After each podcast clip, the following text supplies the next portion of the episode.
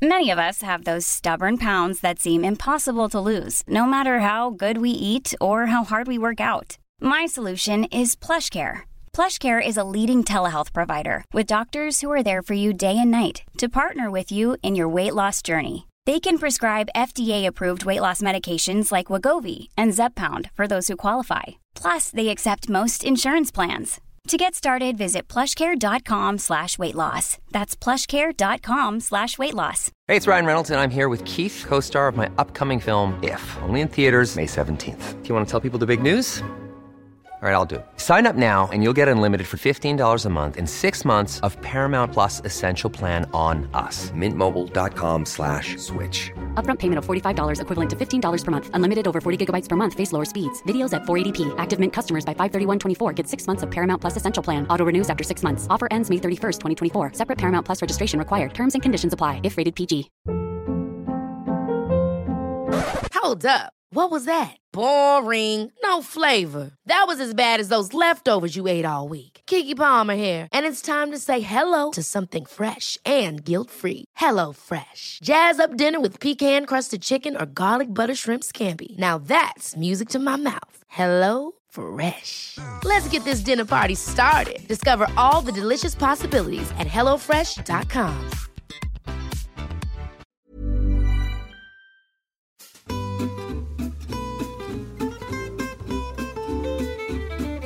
Hello and welcome back to Close Reads here on the CiRCE Institute Podcast Network. I am David Kern, and since it's Close Reads, I am joined by Angelina Stanford and Tim McIntosh, my friends Angelina and Tim. How's it going, y'all? Why? Wait, uh, did I get an upgrade? Or is it No. a downgrade? It was just my I got a title and I don't know What? how to feel about that. what's the down? What like what's the up? What's friends? Like what's the upgrade above friends that you could have been downgraded from? Like, I don't know. You know, I just. I, I don't know. When a guy introduces you as his friend, that's almost always a bad thing. and here's my friend, Angelina. I just feel I feel like I suddenly just got I don't, I don't Well, know, well- friend zoned on close read. But what about Tim? Like I, if I say that this is my friend Tim, no one thinks twice about it. Maybe they should. Maybe I'm super sensitive to those kinds of labels, David. Just stop pressing Sorry, on my all right. bruises. All right, you know what? We will back off the labels, and I'll just say, people. Tim and Angelina here. These are people. It's really the safest thing Yeah, because I overthink everything. Tim, you're here Yeah. too, right? I am here. What's up? Tim's probably Angelina, you overthink everything? I know, like shocking. I know. So I got to tell you guys a story. So I want to hear it, David. so my um my sister and her her husband and her daughter just got back in town. They live on upstate New York, where they are. My brother-in-law's in the army, and they they live at an army base up there. And uh, so they get they got home last night. So after doing some Christmas shopping, I dropped in to play a little bit of FIFA with my brother-in-law, like one does, right? Some video games. At the Kern house, that's how it rolls. Yes. yeah, well, now people are going to think less of us, but that's all right. So um, People don't understand that Kern, the, the Kern house, that is FIFA Central, man, and they take it seriously. Yeah, well, we hadn't been playing in a long time, so we're very rusty, I will say. So anyway, so I'm playing uh, this video game, FIFA, FIFA soccer video game for those who don't know, and um, all of a sudden, uh, my sister, we're sitting, it's kind of quiet. My sister like does one of those "Hey David" things, you know, like she's gonna say something. So it's "Hey David," and I was like, "Yep," and she goes, "Do you like doing close reads?" and I was like, I was like, "What do you mean?" Larissa, I'm right there No. with you. I have the same thing. Bethany has to had to convince me that you're having a good time. Anyway, continue. So, um, so she goes. So I said, "Wait, what do you mean by that?" She's like, "No." She didn't really explain it, and then my and then my brother-in-law goes, "Oh yeah, you guys are pretty good on that. We were listening to that on the way up here," and uh, and then um, at one point, my we were talking about the show a little bit, and my brother-in-law goes. Uh, he goes, you know, it's really funny because sometimes you guys will make great points, and then next thing I know, you're just talking about candy. and you said exactly right. I was like, yeah, that's that sounds about. I feel like you're listening to the right show there. Yeah. So I- I David, did your funny. sister ask that because it? Why did she ask? Oh, I don't really know. I don't. I mean, uh, maybe I don't sound excited on to be on the show with you guys. I don't know. Oh, I don't know. I think you you sound more excited now. Once I got to see your face when we started doing it in person, and then I realized you were having a good time. So I've got a face for radio. That what you have a talking face for dampen enthusiasm, no, no, you have a voice for dampen enthusiasm, I guess.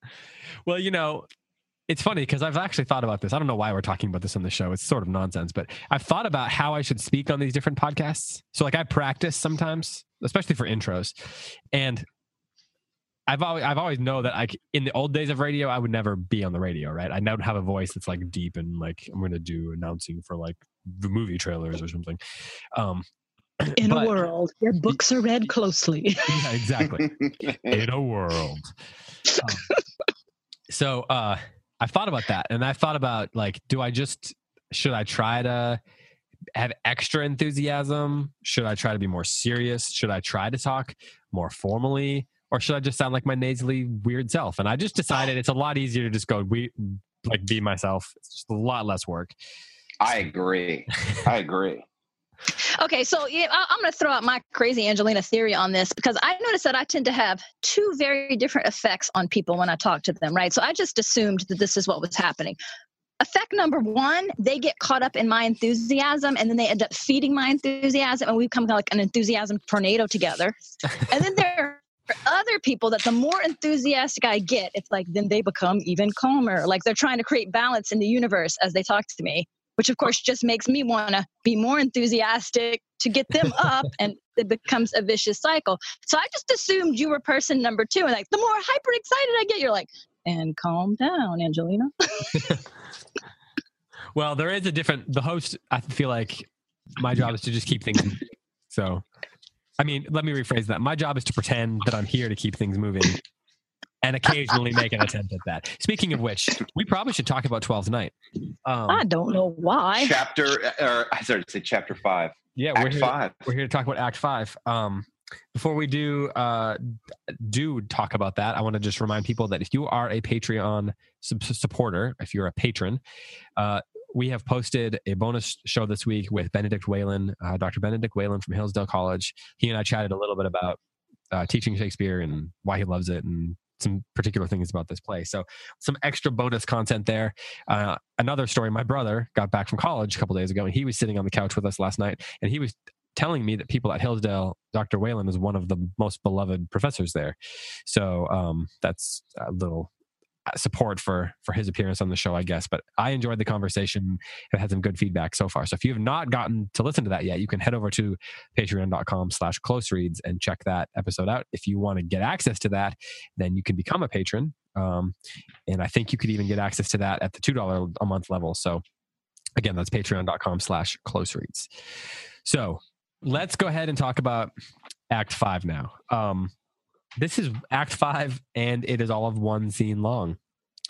So here's my question for you, Shakespeare scholars, the two, the two, that being the two of you, of course. Um, is it common that the final act is a single scene in Shakespeare? Oy, oy, oy.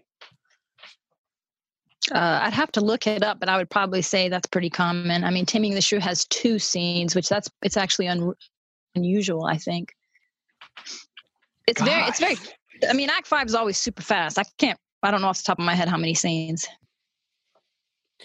But they're usually, the, as far as pacing goes, it usually is very speedy. Oh yes, things are resolved quickly. There's the there's always the sudden reversal and the recognition scene. They come right together. So it's boom, boom, boom, resolution. Tim, does that ever uh, cause disorientation for you? That it's so rapid. Yeah. Well, it's funny thing is, I don't know that it's. I, I don't think that it. I agree. I, I can think of a few Shakespeare plays where it's. Oh my goodness, it's a laborious conclusion. I mean, um, measure for measure for me, it kind of drags. The conclusion kind of drags. I think it might be, and I and I don't think it's all one scene typically.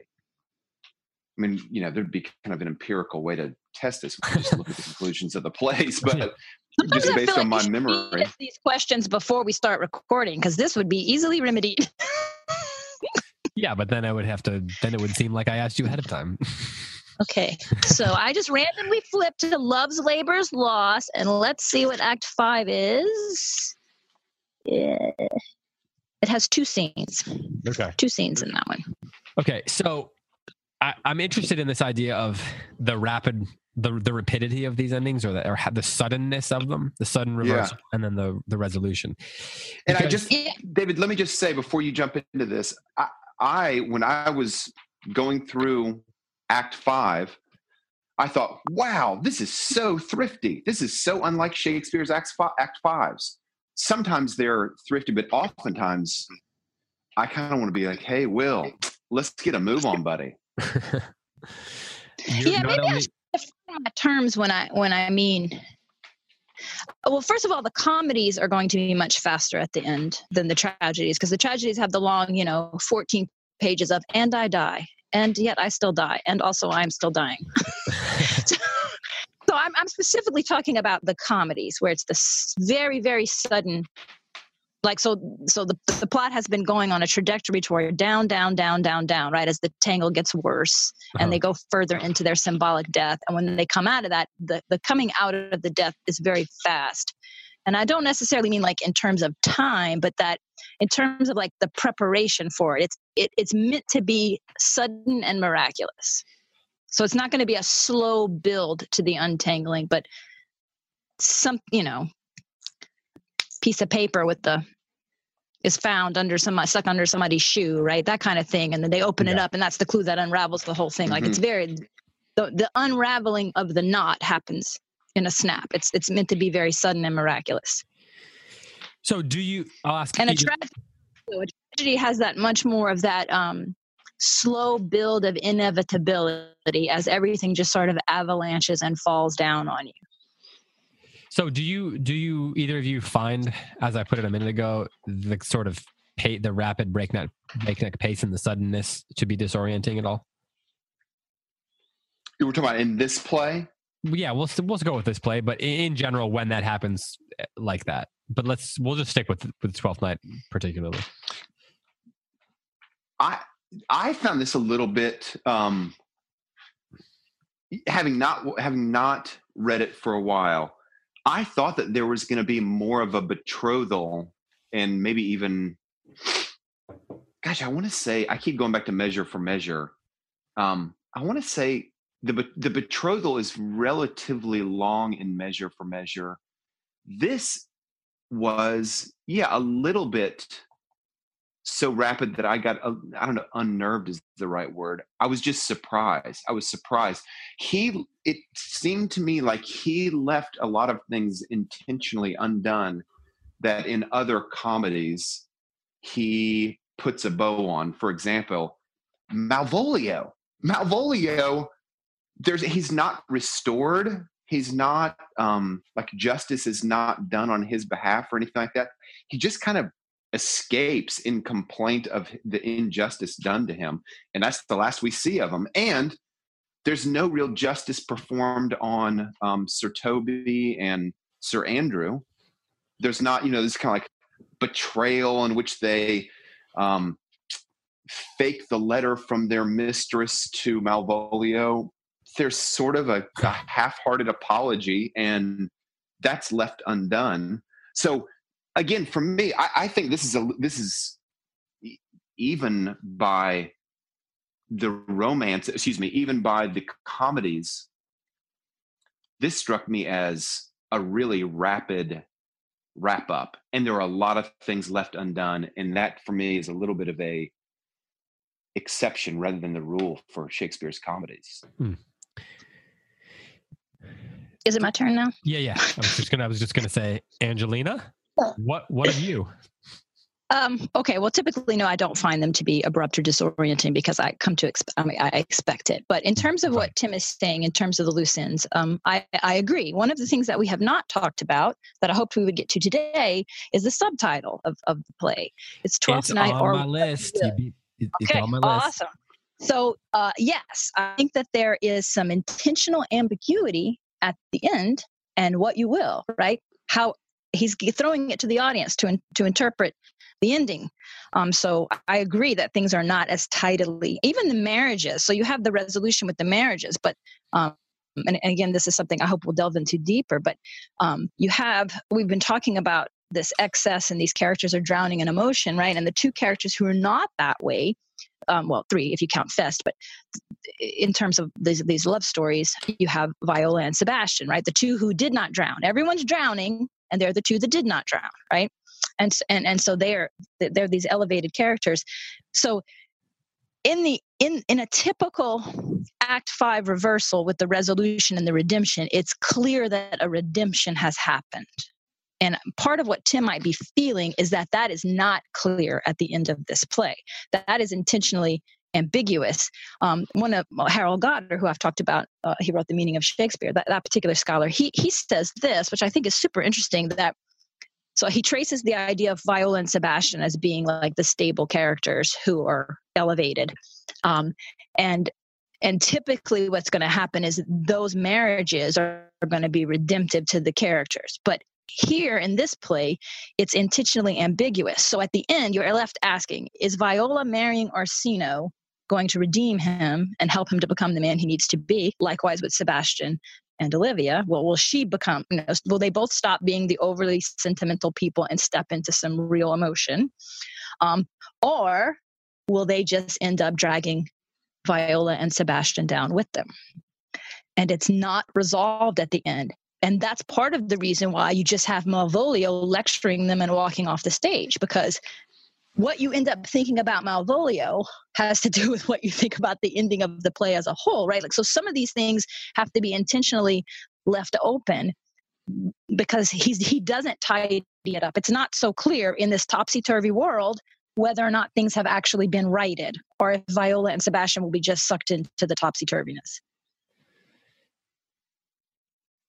Yeah. So, what do you think of Malvolio?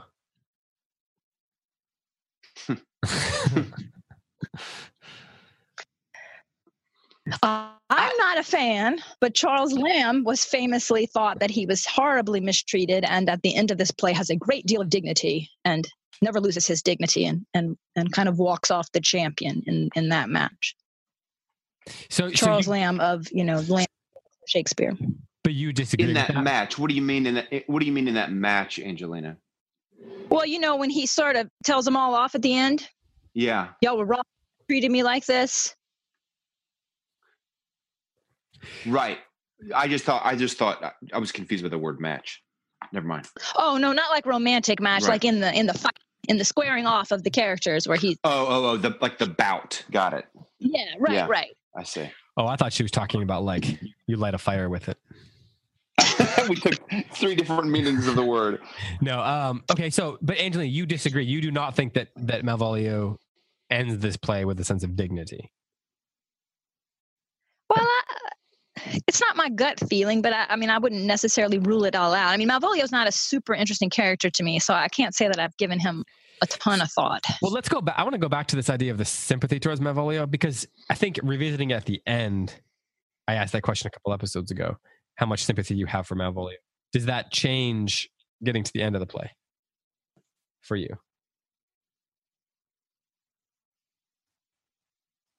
They're just they're two opposite ways you can read the ending, and I think a lot of it has to do on what what you think of him, right? So either he's this, um, you know, Puritan killjoy who really needs to be taken down a peg, and they do that to them him. And then at the end of course he hasn't learned the lesson. He's unredemptive because he is still telling them how dare you treat me like this right? Yeah, so he's his just kind of double last down. line is about revenge. right. So he's double downing on his position. So either you think he deserved it and so at the end he's unrepentant and didn't learn the lesson or you think that he didn't deserve it and therefore is right at the end to hold on to his dignity and to say that they were in the wrong And where do you fall? I'm not a big Malvolio fan.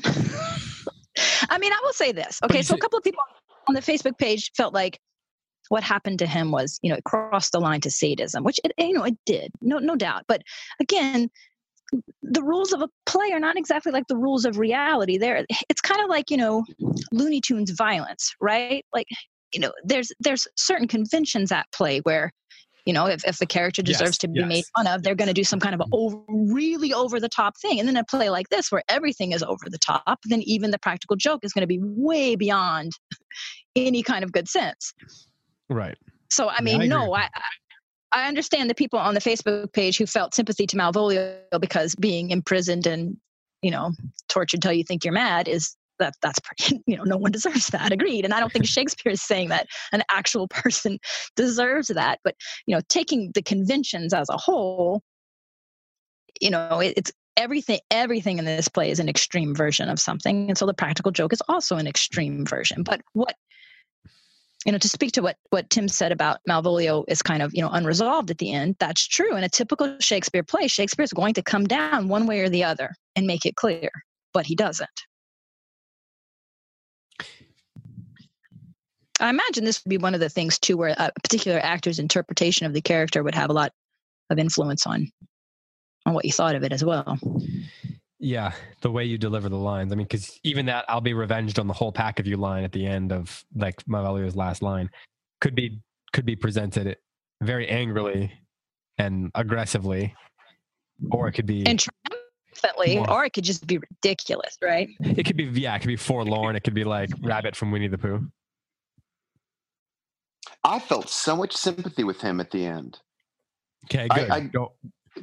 He, I mean, he was such a buffoon even through chapter three, but once he went into the prison, I just, I just felt like, okay, you guys, hey, the joke is up.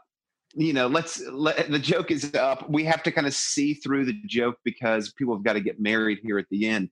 But it just seemed to step over the line, and I kind of, I kind of hope he does get some revenge on, on Toby and Andrew. I mean, they're just Toby and Andrew are just such. Jerks? Oh, they're just yeah, they're just so spineless. They're spineless jerks. And granted, I mean, I think I think Malvolio was a jerk, a, a jerk with a spine earlier in the play, but I just felt like he's being punished by two cads. You know, they're they're barely on this side of villainy themselves, and I kind of hope off stage there is some sort of you know balancing of the scales. So Oh, wanna- there's no question that Toby and Andrew are, are horrible. I know one of the other interesting things in terms of how this is typically resolved is you have the, the resolution at the end of a comedy where the community comes back together. So the fact that you have so many people off stage at the end of this is also unusual. So Malvolio makes the speech and then leaves, but Toby and Andrew and Maria, the culprits, right? They're not they're not Uh-huh. in this. They're missing. So they never get reintegrated into the society. So if you read the ending as now there is a redemption, the marriages are going to be redemptive, society is going to change, then those people obviously don't have a place in it. They have not been reintegrated. Hmm. Yeah, I'm yeah. yeah, I'm trying to think of like They- when they last each speak because they leave and they don't really get to. Are they even in Act Four? You are you talking about Toby, Toby and Andrew? Yeah, they are. They're in the first scene. Yeah, the, fi- the Yeah. fight. Toby, the- yeah. So yeah, they yeah. So they are in Act Four. Uh, but the- and they're only and then in Toby five a little is bit. Maria,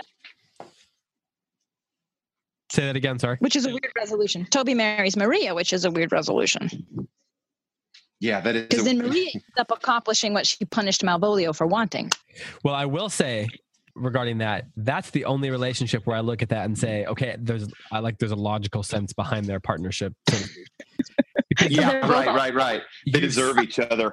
There's that, but you also have seen it building, right? Like they've been teasing each other and flirting in all those sort of ways throughout the whole thing, as opposed to Sebastian, who sees Olivia and falls in love within like a quarter of a second. As Yeah. soon as he shows affection in him, he's like, "She loves me. I love her." you know, you know. Do you guys? just seems true to me, David. I understand what the problem is with that. I, I didn't say there was a problem.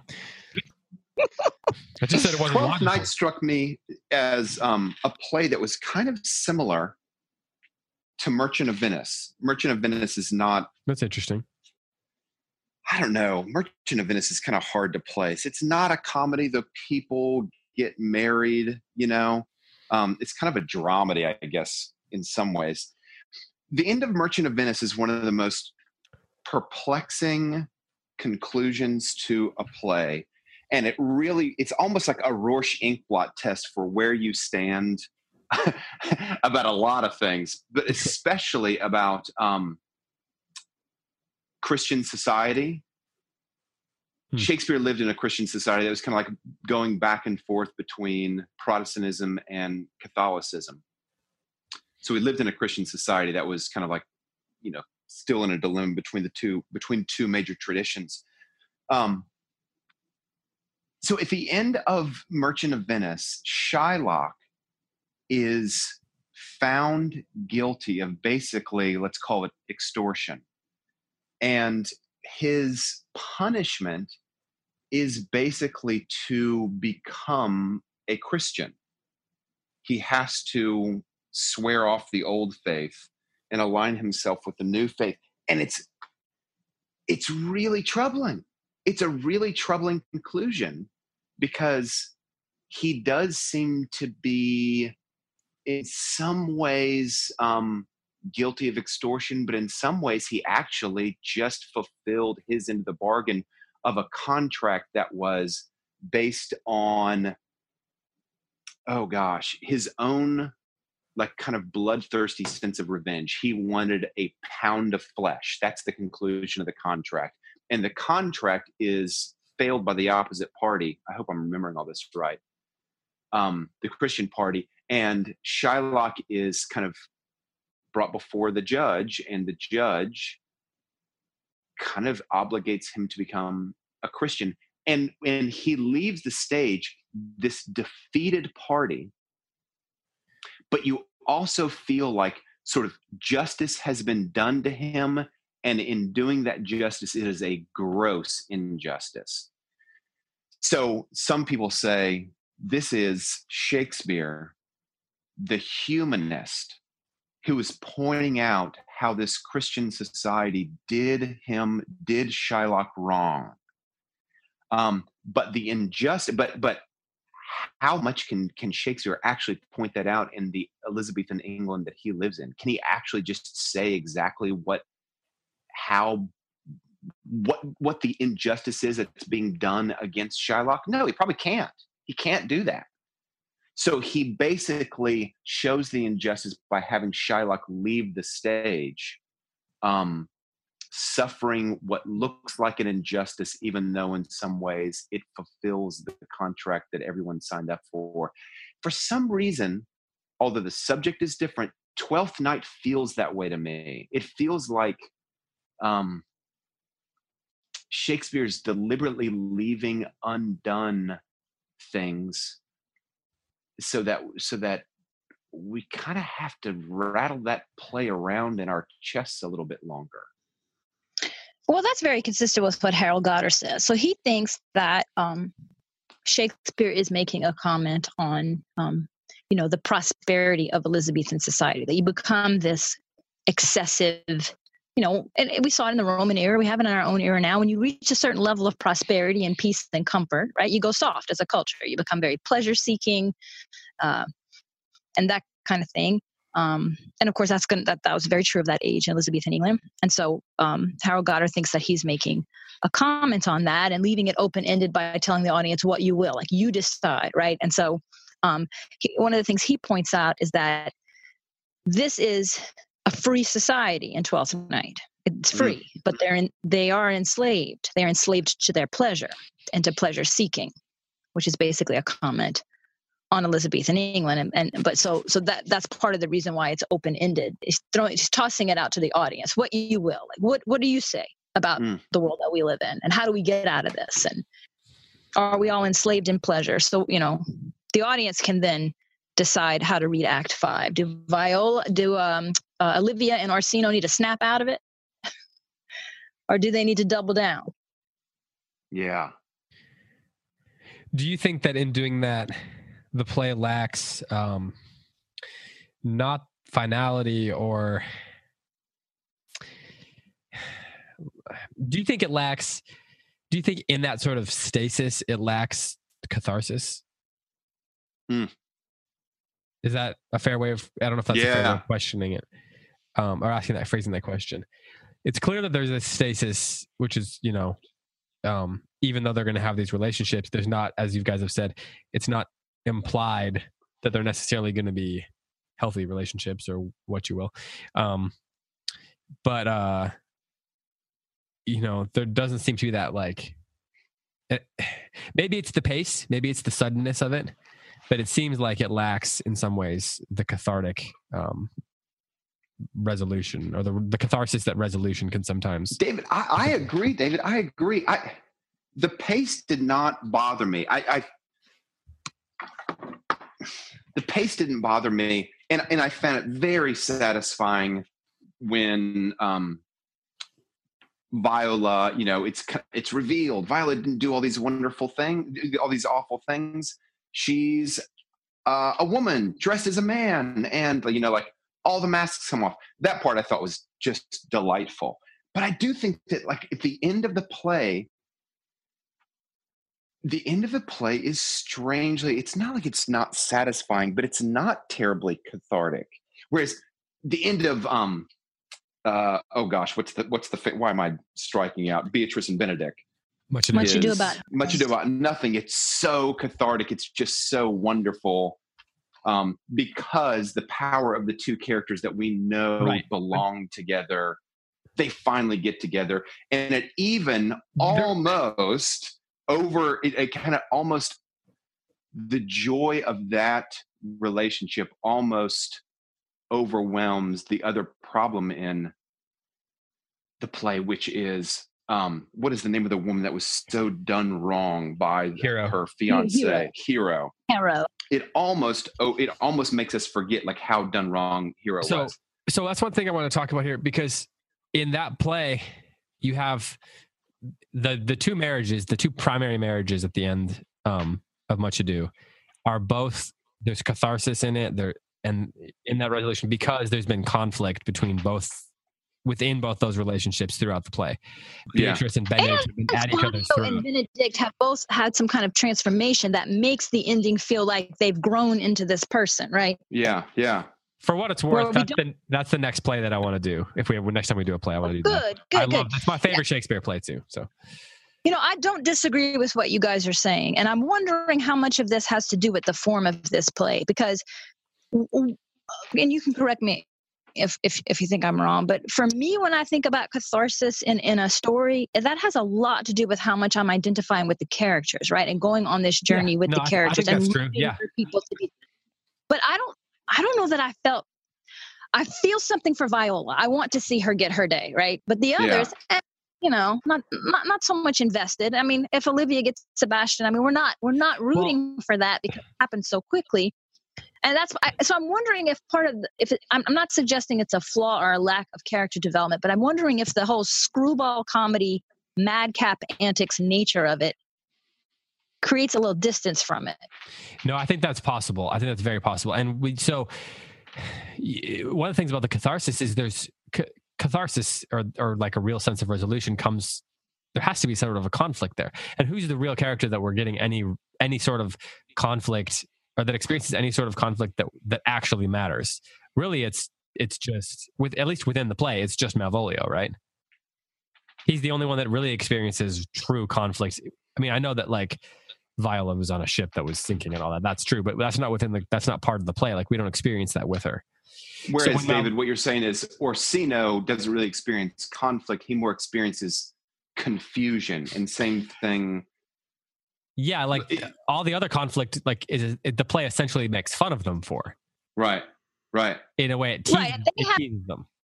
Yes, and, and we don't see Orsino or Olivia go through any kind of personal transformation, right? Mhm. They just are crazy in love with one person and then crazy in love with a different person at, yeah at the end at the end of the play. But we don't see them experience, and that's part of the open endedness of the conclusion: is that have they grown up? Have they changed? And they haven't Or are fall, they still? Yes, I'm sorry. I thought you were. I'm sorry. No, no. I mean, I just, are they still as flighty and over sentimental as ever, and they've just found a new object for their sentiment? right, because they haven't fallen in love with someone new because they are a new person because they have changed, Right. learned to see other people in a different way. It's Right. just because they're the same person they always were, which implies that that could happen again. Right. Yeah. So Yeah. I mean, there's you don't there's no reason to think that that that Orsino won't find someone else who he, he is taken with and turn from Viola. Whereas Viola, Benedict, Benedict, you cannot imagine him being with anyone ever for the rest of his life other than Beatrice. It's and been likewise earned. Beatrice. it's been earned. Yeah, it's been earned. It, it feels right because you feel like they deserve each other, and you don't Yeah. feel, in, except for as we said, Maria and Toby, but we mean that in a negative way. But yes, I mean, even Sebastian trying to make the case that um, Olivia is constant because you really were in love with me when you were in love with my sister pretending to be a man. Mm. It- he's So trying to he's trying to talk them into them them into it. Like it's like they're trying to make their consciences feel better. Yeah, like this isn't weird that you were in love with my sister, and now you now you you thought I was her, and now you're in love. With, This isn't weird because I really bet- you were just in love with me all. It's like one of Shakespeare's. Uh, someone read the play, like one of his actors read the play, and they were like giving him notes, like this is a little bit off, and then like they went back and rewrote it, and like had to build in excuses into the narrative to make us not just like think it's ridiculous. Um, now, Yeah, there was a lot of that's not weird, like lines, right? This isn't weird. don't worry. You know, and was like, wait sense." a minute. so when you said you would never love a woman as much as you love me, what? I get it now. Okay, I'm in. Boom. Yeah, yeah. Also, you're still dressed as a man, and I have never seen you as a woman, but I'm in. when when in other habits you are seen, I promise I'm gonna love you. I promise. Yeah. I- and It's like he's trying to convince But himself too, right? Keep dressing like a boy, and I will keep calling you Cesario. So basically, this is a play about 13 year olds. Um, but now we've kind of been giving negative feedback on the play, like talking about where maybe there's some limitations, and but it might be the nature of the kind of play. Now, I'm wondering two things.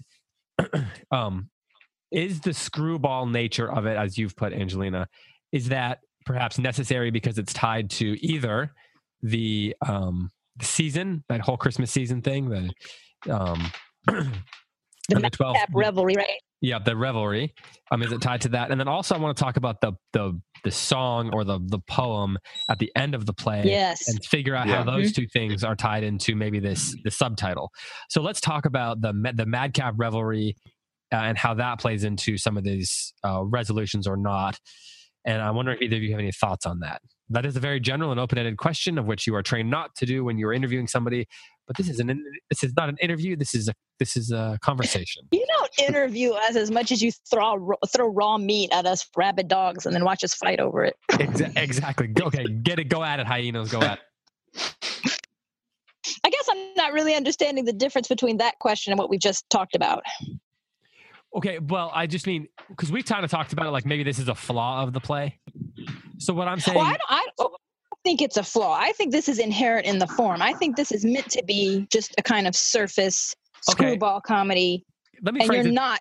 He did, he's obviously capable of writing characters that you really root for and are wonderful, and his female characters are fantastic in other Right. plays. You know, mm. Olivia's not so much to write about. Okay, so then let me ask this: Does that make Twelfth Night a lesser play than Much Ado About Nothing, for example? Like, does that inherently make it lesser play just based on the, the form he's using? Not because he's doing that form wrong, but because of the form he's using. Does that make it a lesser play than some of the other ones? yes. Yeah, I would agree with that. It has to do with the form, you know, like so uh, uh, a Weird Al song is not a symphony, right? So, and the symphony is greater, and the Weird Al song could be the best song parody you ever heard, and you might applaud it, and it might be excellent for its form, but it's not a symphony. And, And it there's a won't affect like there's a place for a symphony, and there's a place for a comedic. That's right. And look, and all of us have those moments, right? Because I see your Facebook post. We all have those moments where we're like, just recommend a dumb, stupid comedy to me. Just I just want to laugh and you know, not have the cathartic moment. So it's interesting because there's there's a place for more force and light comedy, and then of course there's and there's lots of room for much ado about nothing. I, I like to think compare Shakespeare sometimes, or at least not maybe not, not maybe not try to understand Shakespeare this way, but in my own mind, compare him to filmmakers because it helps me contextualize things.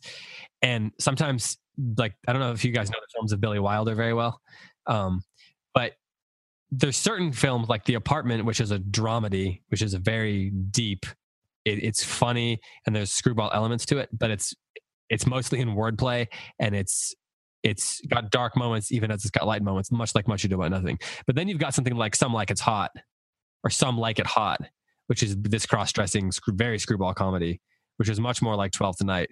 But the same mm-hmm. director mm-hmm. who can, who it can can master these two different forms two years apart. Um, and they're both amazing movies. Like Some Like It Hot is one of Josh Gibbs' favorite movies. It's an amazing movie.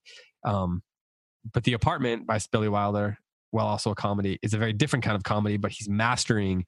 Both of them are great movies within the canon. Um, both are movies that everyone should watch. But they're they're he's mastering the, a genre, but a different sort of form within that genre. Mm-hmm. Yeah. And I think a lot of it has to do with your expectations of whether or not you feel disappointed, right? If you if you right. put on some like it hot and you're expecting to see Hamlet, you're gonna at the end say, "Well, what what the, what did I just watch? This was no good." Or even but, if you, you put know, on, you, like if you put on Dumb and Dumber, expecting, um, you've got mail. They're both comedies, but they branch off totally different specific ways. Right, right any sort of savvy watcher though picks up those differences relatively rapidly especially if you've had any sort of acquaintance with movies with genres you know within 10 minutes that well you know within five minutes that dumb and dumber is not going to be you've got mail. I see I, I think that part of the reason that 12th night falls short of the classic shakespeare comedies is because he chose a form and i think he deliberately tinkers with it but i think in his tinkering with it we get to the end and it, it becomes more of a uh, he kind of is like throwing elements of a different genre in there and i think in this situation it doesn't work now with measure for measure i think measure for measure and i think um, Merchant of Venice, he tinkers with the form also, but I think it's successful. I think when he tinkers with the form, um, what happens with the characters is very rewarding, very satisfying. And I think 12th Night, it's a wonderful play. It's Shakespeare. Big picture, it's a success, but I just don't think that it compares with much ado, measure so for measure. You wouldn't say it's top five comedy? No. Not so, for me. Do you guys think that possibly the length, like it's shorter than some of his other comedies for sure? So do you think that that maybe he could use more more length to flesh out some of these characters? Well, see, but I'm wondering what happens to the theme if he fleshes out the characters more. Like, so if in his mind he wants to tell a play about superficial sentiment and yep. people not being deep, but just pleasure seeking people. And he wants them to pretty much be the same throughout the whole play so that at the end you're not sure if they've changed or not. Uh-huh. Then he can't develop them too much. Yeah, I agree. No, yeah, that's, that's he's got to he's got to lock them into adolescence in a way. Right, and so and so we don't feel like yay Orsino and Viola they finally got yes the stars have aligned and their souls are one. We don't and we certainly don't feel that way about Viola and Sebastian because we're like, man, you don't even know which sibling you're in love with. Yeah. yeah. Which I want to point out too. Um, and then this would be one of those moments where you have to see it versus versus reading it. But on the stage, they would not have actually looked like twins, nor would they have been wearing the same clothes. And so that would have made the whole thing much more hilarious. Yeah. The mistaken identity where they don't actually look alike. And it, yeah. so it, you know, how could Olivia have been confused about who she was talking to? He well, doesn't. Doesn't, doesn't it say in the play that they wear the same clothes? That she dresses up to look like him? Yes, but they're not. I mean, they're wearing the same type of clothes, but they're not literally wearing oh, the same right, outfit. Yeah. Right. Because oh, right, it's, it's been three months. Right. Yeah. Yeah. Yeah. Um. yeah, that's funny. there were- speaking of the staging there were a few moments that i just because we had talked about how shakespeare builds in stage directions um into the dialogue i made note of a few things and i i thought it might be worth mentioning just because i love it so um Go for it. We'll do that, and then I want to talk about the, the poem at the end. Um, so Antonio, have you made division of yourself? This is this is when Antonio sees his master Sebastian, also sees Viola, and doesn't understand. Oh my goodness, how can there be two of you? Uh, how have you made division of yourself? An apple in two is not more twin than these two creatures. Which is Sebastian? And then the next line is from Olivia, and it's most wonderful. And then Sebastian, do I stand there? I never had a brother, blah, blah, blah. Viola's line, how wonderful. When you guys read it, what did you do with that? Because it's kind of, it's a little bit, it's not germane. It doesn't feel terribly germane. You mean like what did I imagine she's doing? Yeah, right. I think it'd be pretty cool if they were like standing face to face and she's like they're like looking in a mirror. They're doing that little number. How do you imagine it? I, just imagine that's the moment where she, that's when she first sees Viola as a man, not as Cesario, but as Viola. Wait, when who when who sees it? when Olivia sees Oh.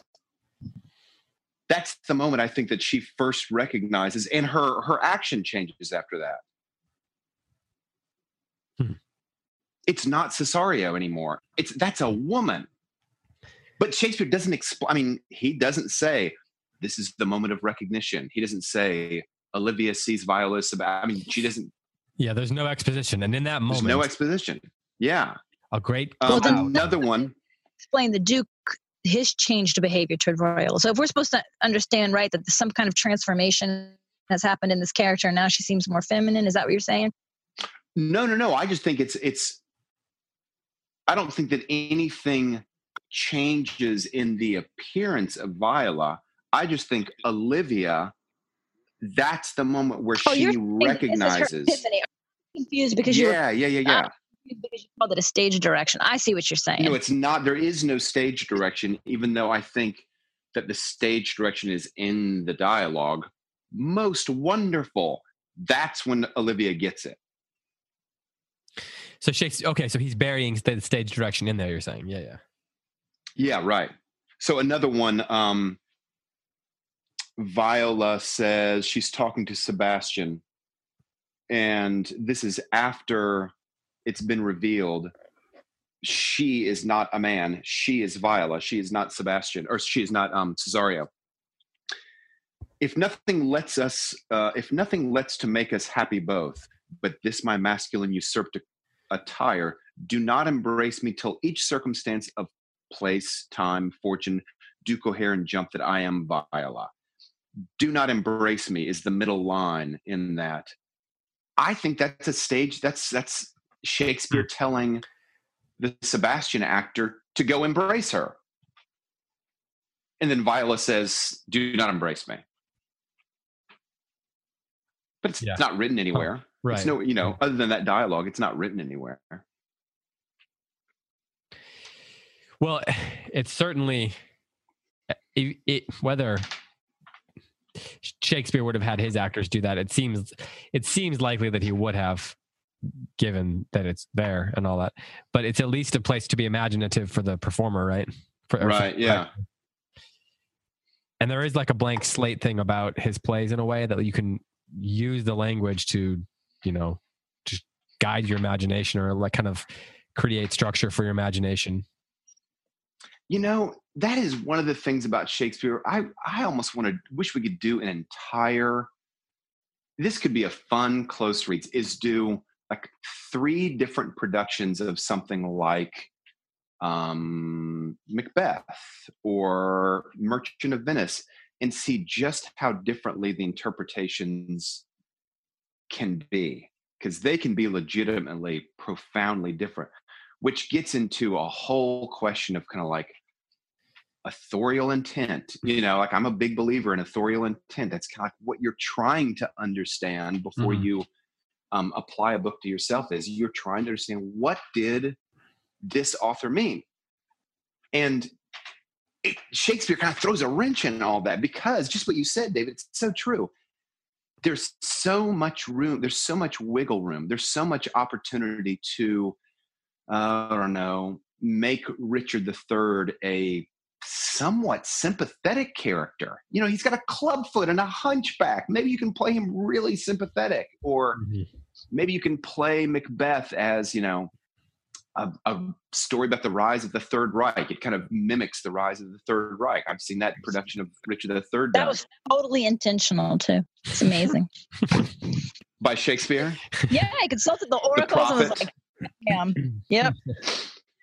Um, But yeah, Shakespeare is a there is a blank slate for your imagination there, yeah, or not maybe not There's a- blank because there's language that's there, but but he is creating a platform or a playground for for the, a performer, a reader, a director to to Yes. to to be imaginative. He's not Right. tell he's not dick he's not a dictator as an artist. no.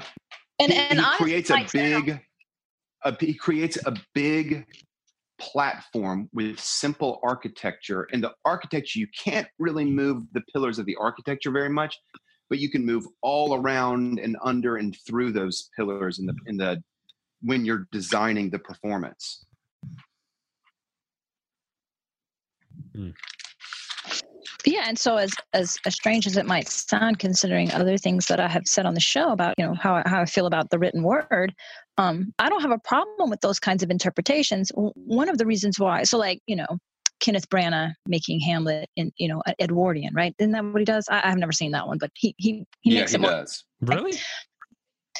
You should Yeah, watch his that. You Hamlet- like it. Yeah, I should. I just never watch movies. But anyway, um, sure, that's a, that's an issue for another day. But uh, part, part of the reason I don't have any problem with that is because Shakespeare himself played so fast and loose with historical fact. Right? He he was always maneuvering things to to bring out sort of contemporary themes and issues, and um, he wasn't he. He was not a historian, right? He was a playwright. These are works of the imagination. So he would he would change things. Um, you know, even the play Macbeth, for example, the actual historical record of, of Macbeth is almost the opposite of what what we see in the play in terms of whether or not Macbeth was a good guy or a bad guy. And uh, but but he did that because you know King James is on the throne and he's the legendary um, descendant of Banquo, and so he writes this whole thing, and it's kind of a nod to James on the throne, and so the point is shakespeare himself was not opposed to moving things around historically to make some contemporary issues and themes become more apparent. And so I, honestly that's part of the genius of shakespeare right? That they, they're these amazing works of imagination Yeah. and they're brilliant and they're brilliantly structured and crafted and yet there's weird flexibility in it too so that you can you can do a lot with it and it still be shakespeare. Yeah. Yeah hmm. Hmm. When I'm trying to think, is he? Is there anyone else that's like that?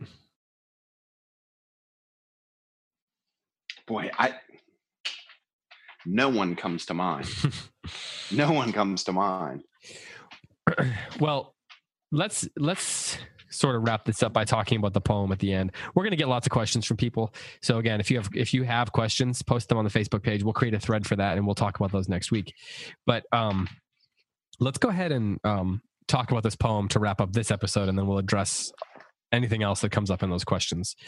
Um, so.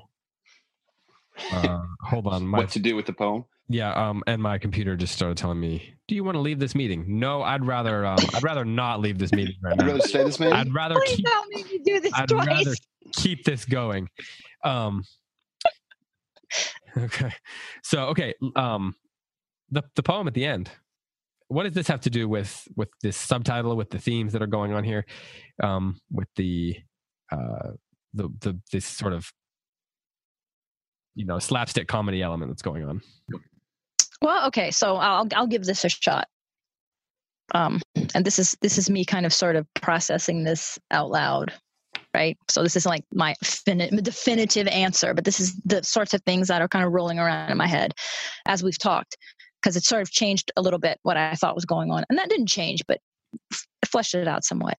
Um, so first of all, it's the clown, right? And we've talked about Yep. him as being somebody who's not sucked into this sentiment and this drunkenness, and um, who who is a little bit different than a typical Shakespeare fool in that he seems to be hyper self-aware. So you know, um, the, a clown in Shakespeare always confuses and twists things around, but this clown has that self-reflective moment where he says, "I'm confusing you with my words. I am beguiling you. I'm." So he he almost is he's in the play but also sort of outside of the play as this commentator on everything that's going on right almost almost in this postmodern hey we are now in the part of the play where you know Yeah. really really drawing attention to it so the fact that he's at the end this guy who's sort of been commenting on the on the thing that now that makes sense and it gives of course weight to what he's saying but it's also going to have that ambiguity because he's the clown and you Mhm. expect him to say something stupid at the end right Mhm. um, and so you look through what he says, and it's this mix of this sort of playfulness stuff, but also this dark,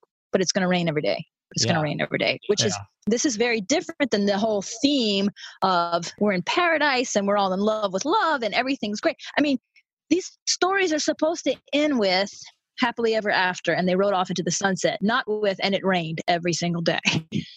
that's that's quite a comment. But then I'm also thinking about what you said about how everybody in this play is 13 years old because the clown picks up that idea. He's basically saying, when I was a child, I did childish things. That's how it starts. When I was a little boy, I played with toys. And then he keeps going and says, but you know, then you got to become a man when it's when you, when you want to get married. Now it's time not to be a kid and play with toys because now you're going to get married. And and then he he goes the whole thing and says, you know, the the play's done. So the I think that just highlights what we've been saying. He's raising the question to the audience are they all just kids playing with toys? But these relationships, are they going to man up and really have real marriages? So that's my that's my that's my two cents on that. That makes sense. That makes sense to me. I mean, but when I came to man's estate, against knaves and thieves, men shut their gate. But when I came, alas, to wive, by swaggering, I could I could I never thrive. Yeah. That right there seems to be like um. I mean, it, it it really supports Angelina's kind of assessment. Like, are these characters going to grow up and become adults now that they're getting married? Because the rain is going to come, and you know Mhm. the flood has been sort of synonymous with madness all throughout our play. Yes. So if we have like the rain is going to be here every day and madness is going to be at our doorstep every day, what are these characters going to do now that they've made this huge decision to marry up? Now what? It's kind of like, are they going to stay? You know what? This kind of makes sense. This might, I'm kind of like making the play sort of resolve a little bit for myself right now. This kind of, in a way, helps explain why Toby and Andrew just kind of get tossed off. They're not going to change. They're just going to continue being knaves. They're just going to con- continue drinking. And now we're on the threshold of two weddings. Are we going to see, or maybe three weddings? Are we going to see a change in our two, our four main characters? Um, are they going to grow up? I shouldn't say not all four characters need to, that are getting married need to grow up. It's I think the implication is that Viola and Sebastian are okay. It's the other they're two. already there, right? Yeah, Are Orsino, yeah, are Orsino and Olivia gonna gonna grow up? yeah, Which you know, so this idea when they were kids and they were playing with toys, and we've kind of been saying all along, they're playing at being in love. They're playing Uh-huh. at being in mourning. All of their sentiments are just they're just acting, and that's why you can just redirect it in whatever direction you want. Yeah. Yeah. And then they have that. So then, of course, Olivia and Orsino have that very funny exchange in Act Five, where he says, "Oh, you're still so cruel," and she says, "Still so constant." Of course, now that's hilarious because her her her constancy is that she switched from Viola to Sebastian, doesn't even realize it, and then he says, "Oh no, my soul is the most faithful one," and so they're both arguing about which one's the constant one between the two of them, and neither one of them is. So th- this poem does have a little bit of that when I was a child. Um, I saw as a child Yeah. vibe to it Mm-hmm. when when that I was and a little tiny boy. And I, Tim, by the way, I was going to mention something that you actually did, and that's if you just read the first and third line of each stanza, Yeah. it's actually interesting how it kind of falls together as well. It makes a story. Right, right. Um, Yeah, those middle lines, the in between lines, are a little bit almost like the magician making a making a uh, doing something sleight of hand with his offhand so that he can actually do the the trick with his right hand. oh yeah, those yeah. those They're like offline strike me as distractions. Yeah, to tell the mm-hmm. story, which is it's kind of a serious moral story, a moral tale. It's got a it's got a point to it. So I wonder if in this sense is the class because he sings a few songs throughout. Is he almost functioning like the chorus in a Greek play, where he's commenting on the action? Well, I think I thought I, I- I I feel like that's something I might have mentioned like in Act One that it felt like a chorus to me. But on the other hand, I, I think may you have not did, said that. David. Um, I think you did say that. so I buy that idea. I haven't studied it closely to see if he's commenting throughout the whole thing, but I will say he certainly is commenting on whether or not the people around him are idiots. Oh, right. So there is that part of it. Um, but I wanted to ask something about that then. So um, he says, When I was a little tiny boy, a foolish thing was but a toy. But when I came to man's estate, and this timber this, against knaves and thieves, men shut their gate. Okay, so then he says, But when I but when I came, alas, to wive, by swaggering could I never thrive. So there's two interesting words that I want to ask about there. So it says, But when I came, alas, to wife. Why does it say alas? Besides the meter. And then also by swaggering, could I never thrive? And swaggering here is bullying, according to my notes. So when I came alas to wife. So why is it alas to wife? And why is by bullying could I never thrive? Is it bullying the wife? is it bullying to acquire a wife? Is it bullying other? I mean, what what's the um what what is that? What's going on there? I want to take issue Well, with well, that in end note says- note that you've got, David. Why I I, was going to say my, mine defines it differently. Mine says blustering. What do you think, Tim? blustering? Bullying doesn't make any sense, and there's so much flexibility in that word. No, I think that's a bad end note, David. Well, I'm gonna check on my other um version too to see see what they say. but say. I think that's interesting. blustering Okay. has has the same sort of connotation of all that excessive sentiment we've been talking about, don't you? I mean, a guy who yeah, blusters yeah. full of hot air. Yeah, I mean, I thought the swagger, the swagger thing. You know, you know, a dude who just like walks around with so much swagger. Well, and- and exactly. he doesn't even realize. Yeah. it. In other words, you can't pretend, right? You can't pretend because a swagger, a blusterer, he's pretending. That, that that guy's a fraud. This is all a you know a front, his a pretext Right. of what a big tough guy is or whatever. But you can't do that. That I'm glad You that your note up. says something different because mine, I thought, oh, swagger, like a s- you know, that makes sense. And then I, the reason I asked about that word is because bullying didn't make sense to me. So I was wondering if there was Huh. there. But what about alas? But when I came alas to wife, is that just like alas because oh now I have to grow up? Uh, see, like the actor in me wants to say, "Oh, that'd be." The actor can say that with a wink. Okay. But when I came, like as a little aside, but when I came, Yeah, alas, you know, yeah. He's winking at the audience. He's like, you know, I had to grow up, okay, but we know this is the thing that you're supposed you ought to do. okay, you so ought then- to grow up. And, but I like the so I like the idea of the wink because again, that intentional ambiguity is growing up bad or is it good? We've got to talk about a mirror to our own time. We can't decide if we should grow up or not. I mean that that song could be said about 2017 America right now, right? Everybody's just playing at love. Nobody's growing up and getting married. I mean, insert your, you know, cultural commentary article here, right? Yeah, yeah. And then you get the next line, or the next stanza rather. But when I came onto my beds, plural, interestingly there, with toss pots still had drunken heads. So toss pots is that my thing here says that means drunkards. Is that what? What does yours say? Yes, and, and my note says the unto my beds means old age. So he goes, he starts with when I was a child and ends up with. So he, so he grows up and he gets married and now he's an old man. So, so he's an old man with drunkards. If you substitute drunkards for tosspots, with drunkards still had drunken heads. That's Dave, I I'm not that. exactly sure how to interpret. Yeah, I'm trying to. So, so when I so when I get old, drunkards still had drunken heads, basically. That seems to imply that he's not expecting anybody to actually grow up. Huh.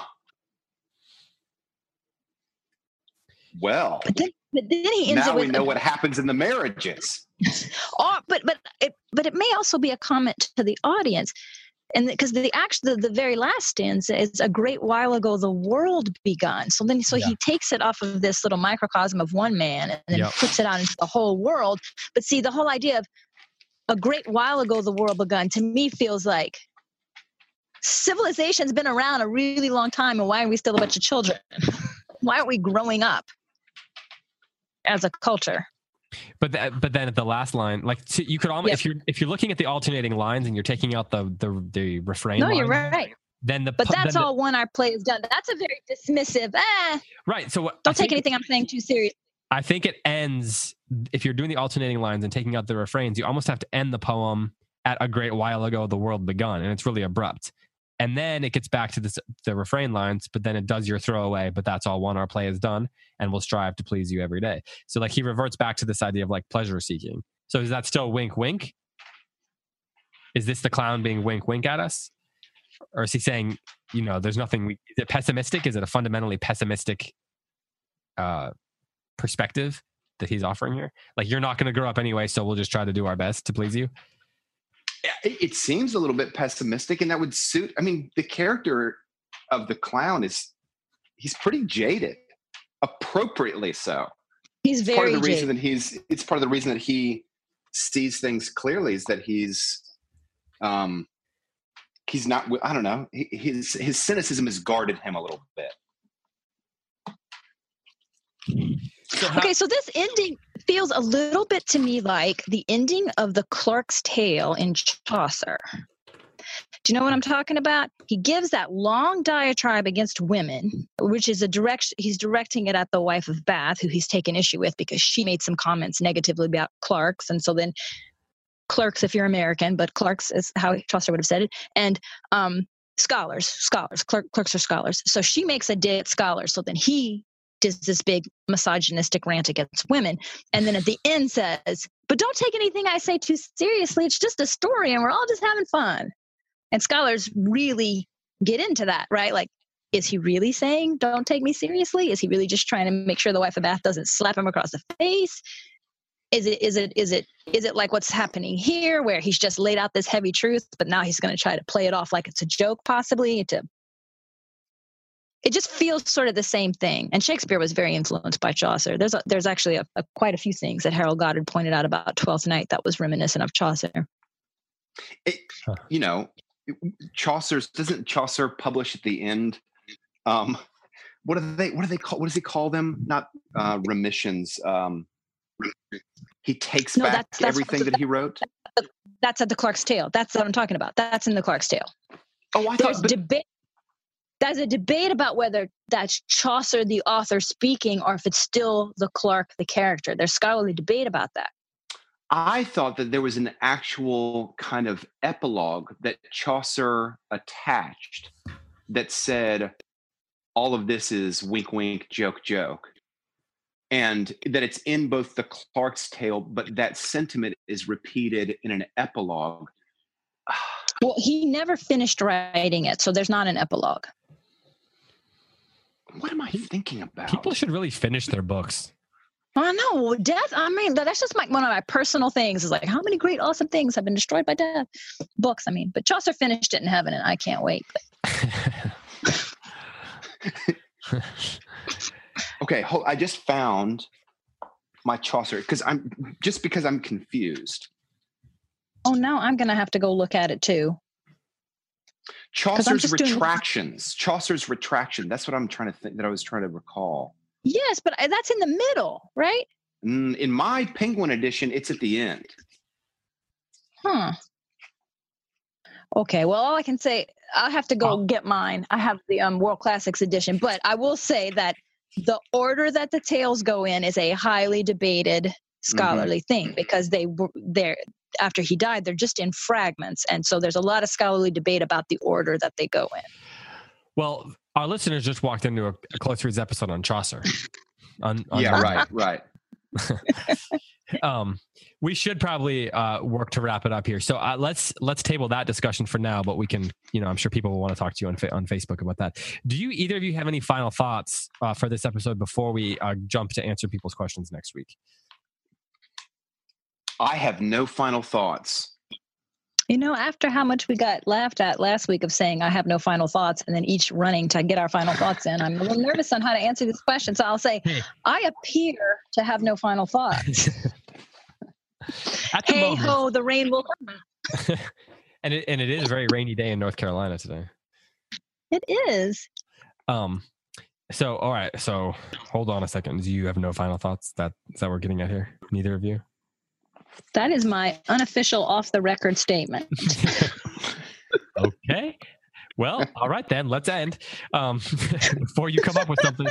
Uh, but okay, we like I said, we will post um, a, a thread on the Facebook page for people who want to submit questions. Uh, if you don't, uh, if you're not on Facebook or you still want to submit, you can email me David at circeinstitute.com and we'll get to some of those as well. We'll cover as many questions as we can, which is probably two uh, um, next week. That's the way it always goes, isn't it? Two questions and we're done. but feel free to send as many as you'd like. I'm sure there'll be some overlap. Um, David, do you want people to hashtag them? Sure. Just yeah. Let's do uh, hashtag close reads Q and A. Great. Um, and we'll use the ampersand hashtag close reads Q ampersand A. How about that? Perfect. Um, and we will, like I said, we'll get to as many as we can. Don't forget about the bonus podcast. Um, and don't forget about checking out the Commons because this week, uh, this month, Brian Phillips has been releasing an episode a week about key figures in church history, and I've been listening to them, and they're pretty good. So I recommend that you go subscribe to the Commons and uh, catch up on that season if you can. There's some great stuff in there for just during Advent, just contemplating these key figures that that played such a big role in the development of church history. And um, so far, he's done uh, a lot of early church fathers. I think this week he is running one on um, Saint Francis, maybe. No, not Saint Francis. Saint Benedict, Saint Benedict with David Hicks. So that's going up this week to, uh, tomorrow. So lots Oh, of great, lots of great stuff in there.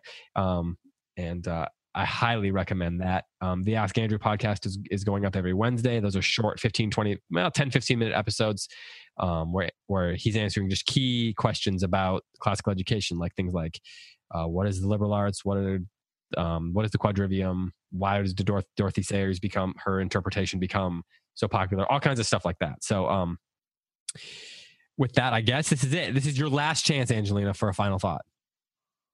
Nope. I'd like to phone a friend. okay. Tim, you're the friend. Would you like to give a final thought? no, I don't. I have nothing else, David. Okay, I'm gonna do. Phone a friend. Tim. I'm, hey, we're full circle. Back to the friendship thing. Oh yeah, well done, you guys. We're, we're- I'm gonna do 50-50, and a option A is keep going on this show. Option B is end the show. I'm gonna choose option B and sign off. So for Angelina Stanford and for Tim McIntosh and for all of us here at CiRCE, I'm David Kern saying farewell on the Close Reads podcast on the CiRCE Podcast Network. Oh, and Merry Christmas, Merry right? Christmas. This is oh, what this Merry air- Christmas. Merry Christmas. Have a wonderful, uh, wonderful uh, weekend uh, with your family and friends. And we look forward to talking to you uh, next week as we uh, conclude 2017 on Close series with the Q&A episode of 12th Night.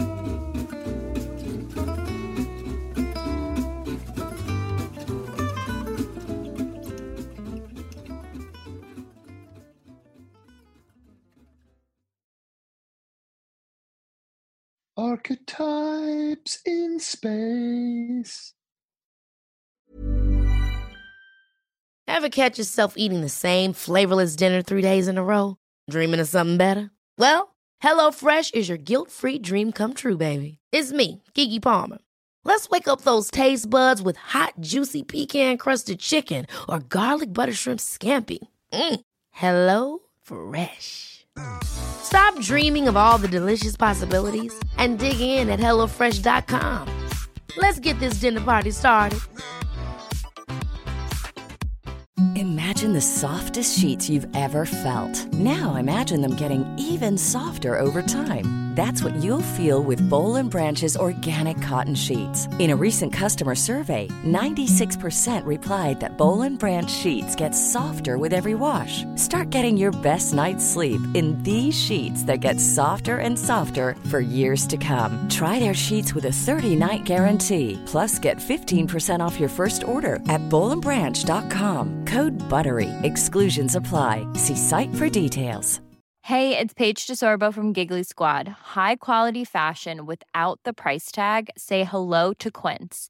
I'm snagging high-end essentials like cozy cashmere sweaters, sleek leather jackets, fine jewelry, and so much more. With Quince being 50 to 80% less than similar brands.